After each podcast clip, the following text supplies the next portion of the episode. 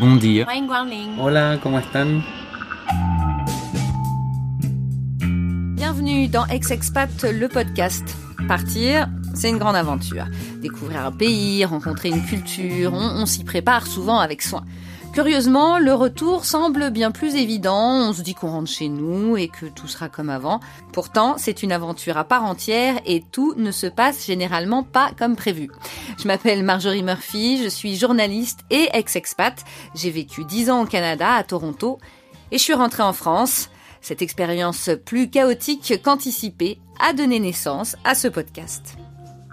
À travers des témoignages d'ex-expats et d'experts, on va essayer de vous donner les clés d'un retour serein en France, du choc du retour au travail, de la famille au manque, sans oublier les petits conseils administratifs indispensables à un bon retour. Épisode 4, le travail, deuxième partie. Cette semaine, retour sur le travail. Donc, je vous le disais, il y a un mois dans la première partie, l'emploi, c'est tout de même une des clés pour un bon retour. Et vous êtes la preuve de cette affirmation, vous avez été très nombreux à écouter et commenter sur le sujet. Alors cette semaine, les expériences de nos ex-expats, elles peuvent paraître toutes tracées, dans les cases, à la française comme on dit. Et pourtant, ils ont décidé de suivre un courant qui explose en France, celui de l'auto-entrepreneuriat, du freelance, vous savez, les nouvelles manières de travailler d'aujourd'hui. Par nécessité, évidemment, mais ça devient également un choix. La France compte près de 3 millions de travailleurs non salariés dits indépendants, soit 10% de la population active. Vous vous rendez compte ? Dans un article d'avril du magazine Capital, on nous dit que 36% des Français souhaitent créer leur société. C'est énorme. Et ça a été mon chemin également. Même après 15 ans d'expérience dans le journalisme, dans de gros médias comme Europe 1, comme Radio-Canada, c'est très difficile de trouver un poste en CDI pour moi aujourd'hui. Tant pis. Voilà, moi je me suis dit, je me lance dans la pige à gogo, je produis mon podcast et je m'éclate. Pauline aussi, elle a décidé de s'éclater, de faire sa vie après des années dans la finance, au Brésil, en Espagne. Maintenant, elle est blogueuse en France. Alexandre est en train d'inventer son job dans le marketing après 6 ans d'expérience à Hong Kong. Et puis on reçoit 2 experts pour faire le point de ces nouvelles voies professionnelles pour les ex-expats. Le nom de famille de Pauline, c'est Paris. Pourtant, elle, c'est Sao Paulo et Barcelone qui l'ont fait vivre pendant quelques années. Des expériences d'emploi qui l'ont totalement changée. Elle en a d'ailleurs fait un blog, changer-de-travail.com. J'ai mis plutôt du temps à savoir exactement ce que je voulais faire, parce que j'avais fait 3 ans et demi là-bas, donc de finance, ce qui est ma spécialité. En revenant, j'avais envie de faire un peu autre chose, parce que je faisais vraiment du contrôle de gestion. Et je me suis dit, ok, j'aimerais bien avoir un truc plus commercial, etc. Bon, en France, on a aussi l'idée dans la tête qu'une fois qu'on a fait quelque chose, on peut pas en changer. C'est plus une idée, je pense, qu'on a dans la tête plutôt qu'un fait établi. Donc voilà, j'ai un petit peu plus tâtonné, mais je suis rentrée, j'ai pris des vacances, et quand je m'y suis remise, j'ai trouvé un travail en 3 semaines. Donc ça a été assez rapide. Comme quoi, donc ça peut être une idée reçue, cette histoire de case. Je pense, parce que si on n'y croit pas soi-même, c'est comme pour tout, ça ne va pas faire converger les autres vers notre idée. Alors là, t'as retrouvé un travail ? Oui, alors à ce moment-là, j'ai retrouvé un travail rapidement. Donc, je suis devenue commerciale en levée de fonds. Donc, c'est toujours dans le secteur de la finance. Donc, ça, pour le coup, ça a été très rapide. Et là, ce retour a été moralement très facile parce que j'étais ravie de rentrer, etc. Administrativement plus compliqué, peut-être comme pour tout le monde. Parce que moi, je suis partie au Brésil à fleur au fusil. Voilà, et en rentrant, un nouveau monde s'est ouvert à moi, notamment pour la recherche d'appart, etc. Et là, recomprendre les codes parisiens plutôt du monde du travail. Parce qu'au final, j'avais été que stagiaire ou apprentie en France, et là c'était mon premier entre guillemets CDI, et voilà, il fallait que je m'habitue à mon propre pays, et moi j'étais un peu brésilianisée. Et alors ça veut dire quoi ? Ça veut dire que par exemple il y a une frontière entre privé et public au travail. Au Brésil ça n'existe pas. Par exemple il n'y a pas de distance au pouvoir au Brésil, même si c'est ton PDG, tu peux lui taper dans le dos, lui faire une blague et lui dire tu, et ça n'entachera en rien ton image, et tu seras toujours aussi professionnel. En France, on se met beaucoup la pression sur ce qu'il faut dire, faire, pas faire. Oh mon Dieu, oh si je dis telle chose, je vais pas paraître professionnelle. Enfin, il y a tout un mythe. Et toi, ça t'a pesé ? Bon, ça m'a pas pesé, mais c'était drôle de réapprendre, quoi. C'était juste un... Il y a des moments où je pense que j'ai peut-être fait des faux pas. C'était juste amusant, quoi. Ça m'a pas pesé plus que ça, mais c'est vrai qu'il fallait que je réapprenne tout. Là, tu as continué un peu à travailler en France. Tout à fait. Et puis, il y a quelque chose qui a fait que c'était fini, quoi. Il fallait passer à autre chose, non ? C'est ça. C'est que j'ai fait un an en tant que commerciale. Alors là, je faisais commerciale en marketing, enfin... Comme quoi, en autre idée reçue, on peut absolument pas changer. Bah, moi, j'avais 28 ans, j'avais jamais rien vendu à personne et on m'a fait confiance pour vendre un logiciel en marketing digital. Enfin voilà, j'y connaissais absolument rien. Donc c'était une super expérience, mais il y a un moment où j'ai senti que c'était pareil. J'en avais fait le tour. J'ai, entre guillemets, augmenté mon niveau commercial, mais je me voyais pas évoluer là-dedans. Donc je me suis dit, ok, on va prendre un peu de recul, on va prendre un peu de hauteur et je vais mettre un peu de vide dans ma vie pour voir ce qui va arriver.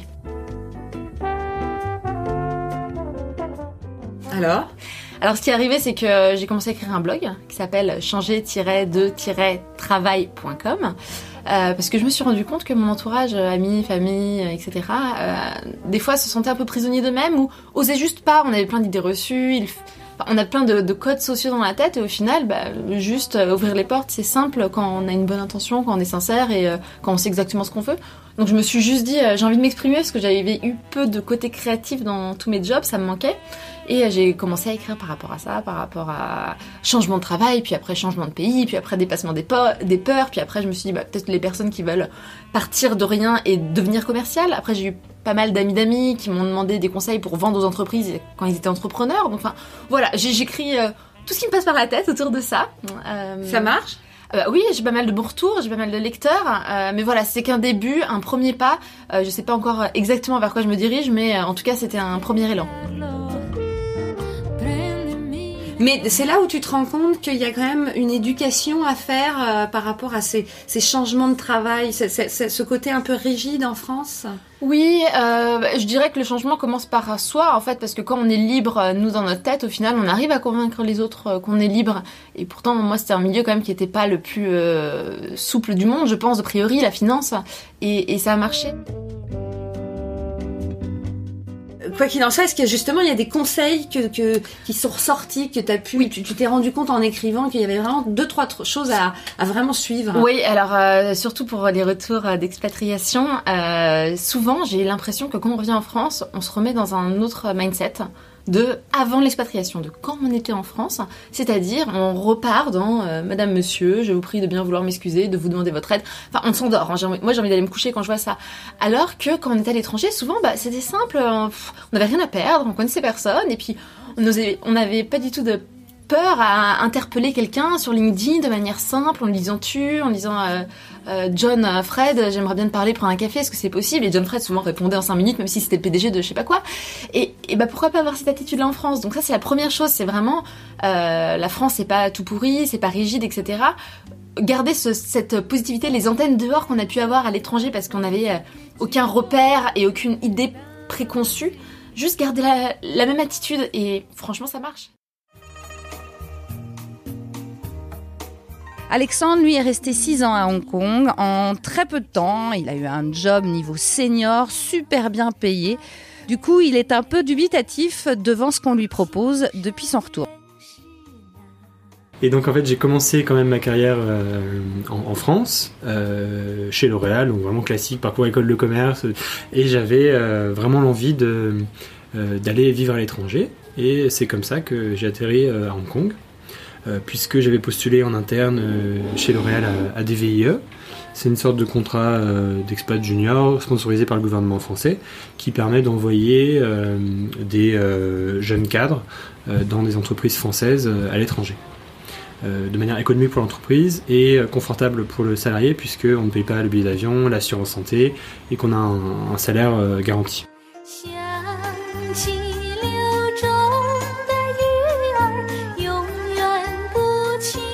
Une première semaine un peu difficile à Hong Kong où forcément on se pose la question pourquoi est-ce que je suis parti. C'était pas très agréable. Mais ça s'est vite passé. Ça s'est vite passé en fait de par le réseau social qui s'est créé puisque en fait j'ai eu la chance d'avoir un autre VIE qui est arrivé en même temps que moi au sein de l'entreprise, un jour après en fait. On a eu un contact avec lui assez marrant, puisqu'on s'est retrouvés en fait tous les deux dans une salle, parce qu'en fait nos bureaux étaient pas prêts, donc on était dans une salle sans fenêtre.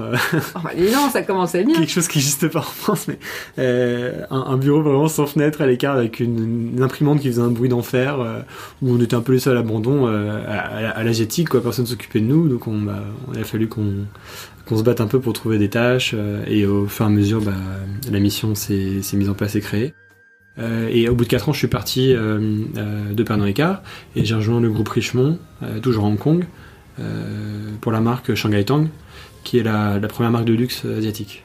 Qu'est-ce qui s'est passé avant que tu arrives pour vouloir rentrer ? En fait, j'ai été un peu encouragé par la force des choses, puisque l'entreprise pour laquelle je travaillais s'est fait racheter.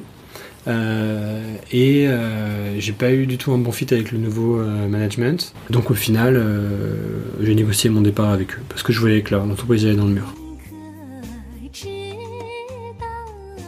Et là c'est l'arrivée à Paris. Voilà. Ça fait 2 mois que t'es rentré. Mm-hmm.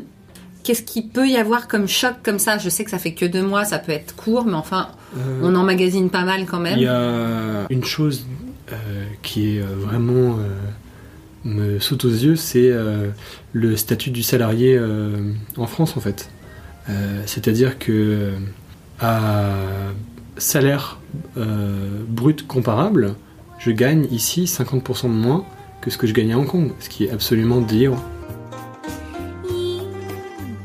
Non seulement je gagne 50% de moins, mais je coûte à l'entreprise 46% de plus. Donc on se pose souvent la question ici de comment résorber le chômage. Peut-être qu'il faudrait se poser la question de pourquoi est-ce qu'un salarié coûte aussi cher et gagne aussi peu à la fois. Depuis ce retour, tu cherches du boulot un peu partout. Mm-hmm. Je vais te donner mon exemple pour que tu rebondisses. Moi, on me dit donc, oh là là, atypique, qu'est-ce que vous avez fait pendant 10 ans, serveuse, alors que non, il y a marqué sur mon CV. Bon, toi t'es jeune, c'est différent, mais comment t'es reçu là ? Je dirais que mon CV est plutôt bien reçu, entre guillemets, par les entreprises, puisqu'ils trouvaient ça intéressant. Enfin, c'est pas quelque chose qu'ils ont l'habitude de voir, une expérience asiatique, et que dans les domaines où je recherche, c'est-à-dire en business développement, en marque premium, luxe, c'est évidemment un marché clé pour eux. Donc, entre guillemets, il est bien apprécié. Après, il n'est pas compris. De prime abord, un RH classique français va regarder le nombre d'expériences, grosso modo le type de poste, et va du coup nous mettre dans une case qui correspond à ce qu'il conçoit d'une évolution classique en France. Donc du coup, il me met dans une case d'un poste managérial semi-junior en France. Alors qu'en fait, moi je manageais 7 personnes dans mon dernier poste. Parce qu'en fait, il comprend pas qu'en 6 ans, j'ai pu faire autant de choses. Parce qu'en France, tout va tellement plus lentement que c'est pas concevable pour eux et qu'en fait, on a forcément effleuré les sujets. Donc au final, il y a deux manières de voir les choses, hein, mais qui est comme tout dans la vie. Soit on se renferme sur soi et on dit tout le monde est con, moi je suis meilleur, et on galère parce que du coup on n'arrive pas à faire de compromis, ou bien on va faire un compromis en prenant quelque chose qui ne nous correspond pas vraiment, ou bien on va revenir dans le pays duquel on vient, et je pense qu'on passe par différentes phases, hein, dont celle-ci. Mais moi en fait là j'essaie du coup d'aller un peu de l'avant, alors déjà de faire les choses à fond, donc bien, de pousser vraiment les pistes les plus intéressantes que j'ai, et j'arrive quand même à avoir accès à certaines pistes intéressantes, même s'il y en a peu, et si ces pistes là, j'ai décidé de créer mon propre job en fait. je continue à contacter plusieurs petites marques françaises qui sont en plein développement pour créer un pool de marques et les développer à l'étranger, et ça les intéresse. Et ça les intéresse, oui, pour l'instant. Enfin, certaines. Donc là, j'essaie de constituer ça. On va voir si ça marche. Si les autres postes plus seniors fonctionnent, je prendrai les postes plus seniors. Si ça marche pas, je me construis une solution de secours que j'espère pérenne. Antoine Vernholes a longtemps été expat lui aussi. Il est rentré il y a plus de 10 ans. Et l'expérience de VIE, donc Volontaire International pour Entreprendre, qu'a eu Alexandre, vous l'avez entendu, eh bien, il la connaît bien. Il est le président fondateur du club VIE qui regroupe 14 000 membres. Et pour lui, c'est évidemment un énorme tremplin. Il y a plein de boîtes qui, recrutent justement dans des viviers de ce qu'on on appelle chez nous le premier réseau de talents internationaux, puisque contrairement à une école, nous on a une variété de formations et de profils qui fait dont le seul dénominateur commun est que tous les gens qui sont là ont eu une expérience validée, réussie à l'étranger, significative, c'est-à-dire en moyenne au moins 18 mois et pour beaucoup davantage. Donc les entreprises qui ont besoin de ce genre de profil, qu'on peut décrire comme atypique, etc., mais qui en tout cas ont un espèce de tropisme international, elles s'y trompent pas. Et elles viennent regarder chez nous parce qu'elles en ont besoin, qu'on cherche des ingénieurs ou qu'elles cherchent des commerciaux ou qu'elles cherchent des explorateurs ou des défricheurs ou des gestionnaires de business unit, etc., etc. Après, il y a celles qui cherchent dans notre réseau et puis il y a celles qui ont intégré la démarche du VIE, donc très tôt, dans leur politique RH et donc qui font un stage avec quelqu'un. De ces stagiaires, une proportion reviendra dans l'entreprise, dans une de ses filiales, autrement, sous une autre forme et parfois sous la forme d'un VIE. Et pour les VIE réussis, on les conserve et on les fait grandir dans l'entreprise, dans ses filiales et dans ses représentations à l'étranger pour arriver finalement assez vite à des profils du coup plutôt jeunes et un peu atypiques qui vont aller gérer une filiale, une business unit, puis une zone, etc. Et tout en revenant à intervalles réguliers dans l'entreprise pour finir dans des postes de direction générale locale et board member en France, etc., etc. Donc il y a aussi une vraie logique proactive et positive dans cette identification de ces talents et des potentiels. Donc ça n'est pas que peine perdue. Non, bien sûr, mais voilà. Il y a quand même. Alors, si on n'est pas VIE, etc., c'est pas toujours évident. Par contre, de se retrouver parce qu'on est un peu considéré comme bon. Ouais, mais du coup, reprenons notre destin en main. Faisons le constat qu'il y a ce décalage. Et retournons les choses. Si tu ne me reconnais pas comme étant à ma juste valeur ou à ce que je pense être ma juste valeur, eh bien, tu vois, quittons-nous bons amis. Et j'arrête de parler avec toi. Je vais à côté et du coup, je demande.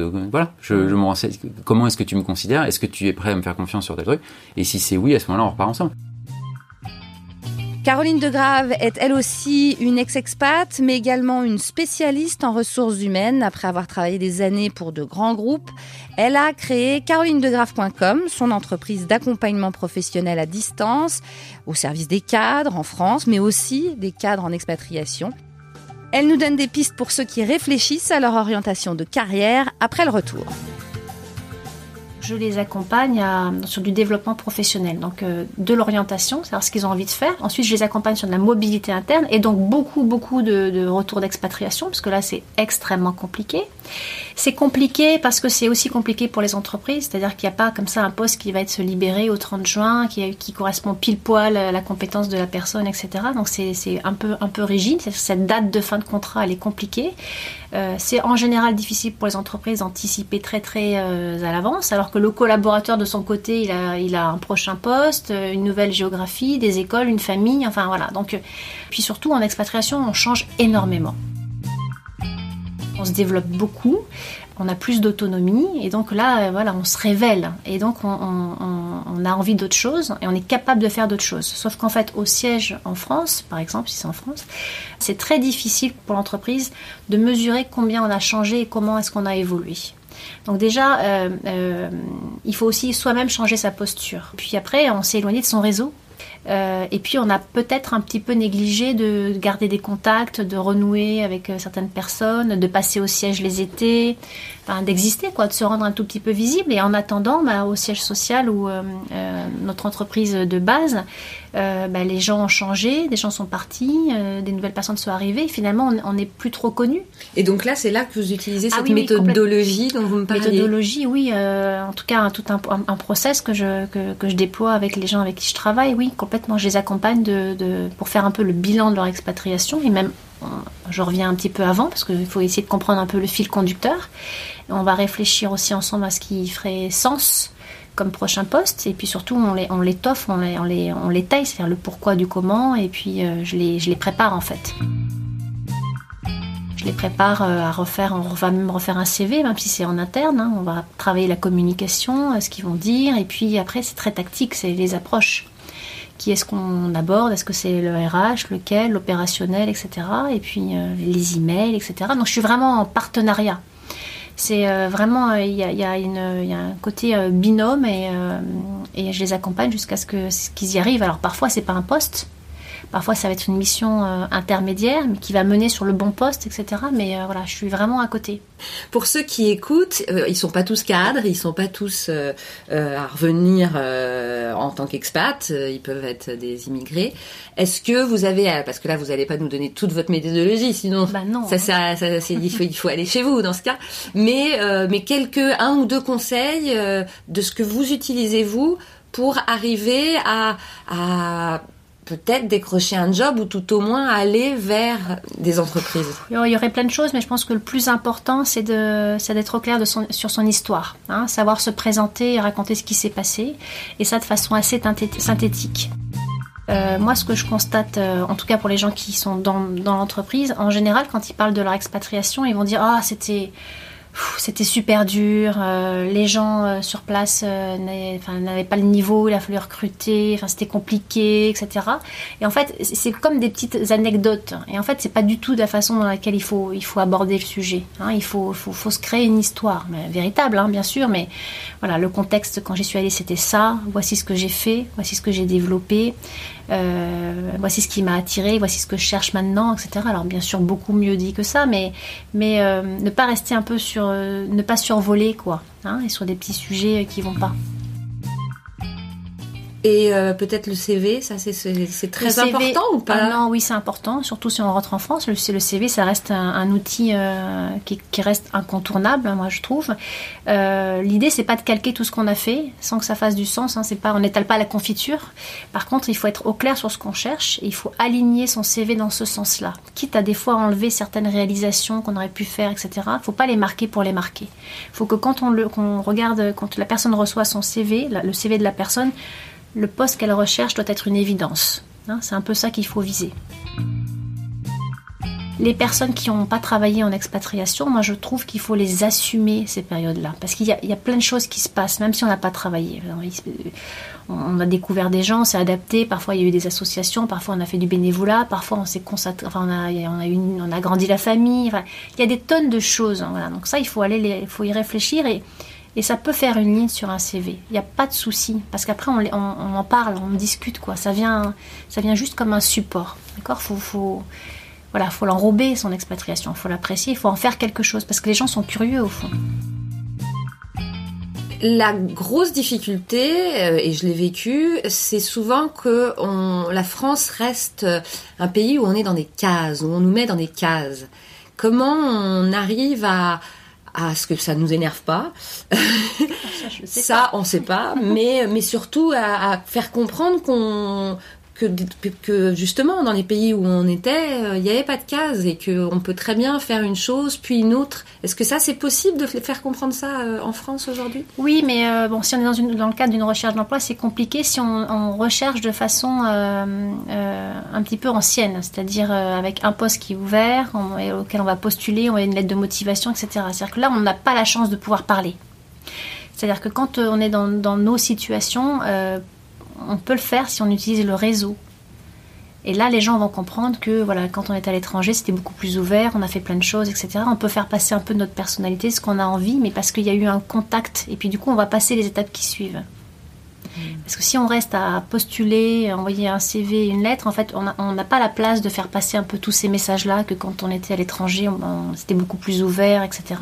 Qu'on a fait plein de choses, ça se voit peut-être pas, etc. Donc en fait, il faut changer son approche. Pour se donner la chance de pouvoir communiquer, quoi. Il faut de l'échange, hein. Il faut pouvoir, faut s'offrir le temps où on peut parler un peu ce qu'on a fait, comment c'était, et ce qu'on veut. Les femmes, oui, ou les hommes, oui, conjoints ou conjointes, oui, parce qu'il y en a, hein. Parce qu'il y en a, exactement. Ouais. Ça peut être compliqué parce que parfois, comme vous le disiez tout à l'heure, ils n'ont pas trouvé de travail sur place, c'est-à-dire que ça peut être quelques années où ils ont fait du bénévolat, etc., mais où il n'y a pas eu de travail, puis ils reviennent en France, et puis, bizarrement d'ailleurs, là, ils vont vraiment chercher du travail. Il y a moyen de faire les choses en deux temps. Hein. C'est-à-dire que, justement, moi, la période d'expatriation, si elle rappelle la possibilité de travailler vers la fin, vers les derniers 6 mois, ça vaut le coup de faire un point de là où on en est, c'est-à-dire de professionnels sur ce qu'on a fait avant, et puis sur son expatriation, sur ce qu'elle est, et sur qui on est aussi, parce qu'on rajoute aussi un peu de personnel, hein, et après on peut en dresser un projet, et c'est-à-dire que le retour, ça va pas forcément être tout de suite attaqué avec une recherche de poste, mais ça va être quelque chose de transitoire, parce que peut-être qu'il y aura une envie de formation, peut-être qu'il y aura une envie de reconversion, et il y a d'autres choses qui vont naître, et donc du coup quand les conjointes elles rentrent, parfois elles peuvent se mettre complètement sur autre chose. Merci d'avoir écouté Ex-Expat le podcast. Cet épisode a été réalisé par toute une équipe à l'image de ce podcast international. Ma co-réalisatrice, Lory Martinez, est américaine. Notre directeur artistique et graphiste Kunal Balloo est mauricien. Notre compositeur Leandro Guffanti est lui argentin. Vous pouvez écouter tous les épisodes sur iTunes et toutes les applications podcast. Et bien sûr, si vous avez aimé, n'oubliez pas de nous mettre beaucoup d'étoiles sur iTunes.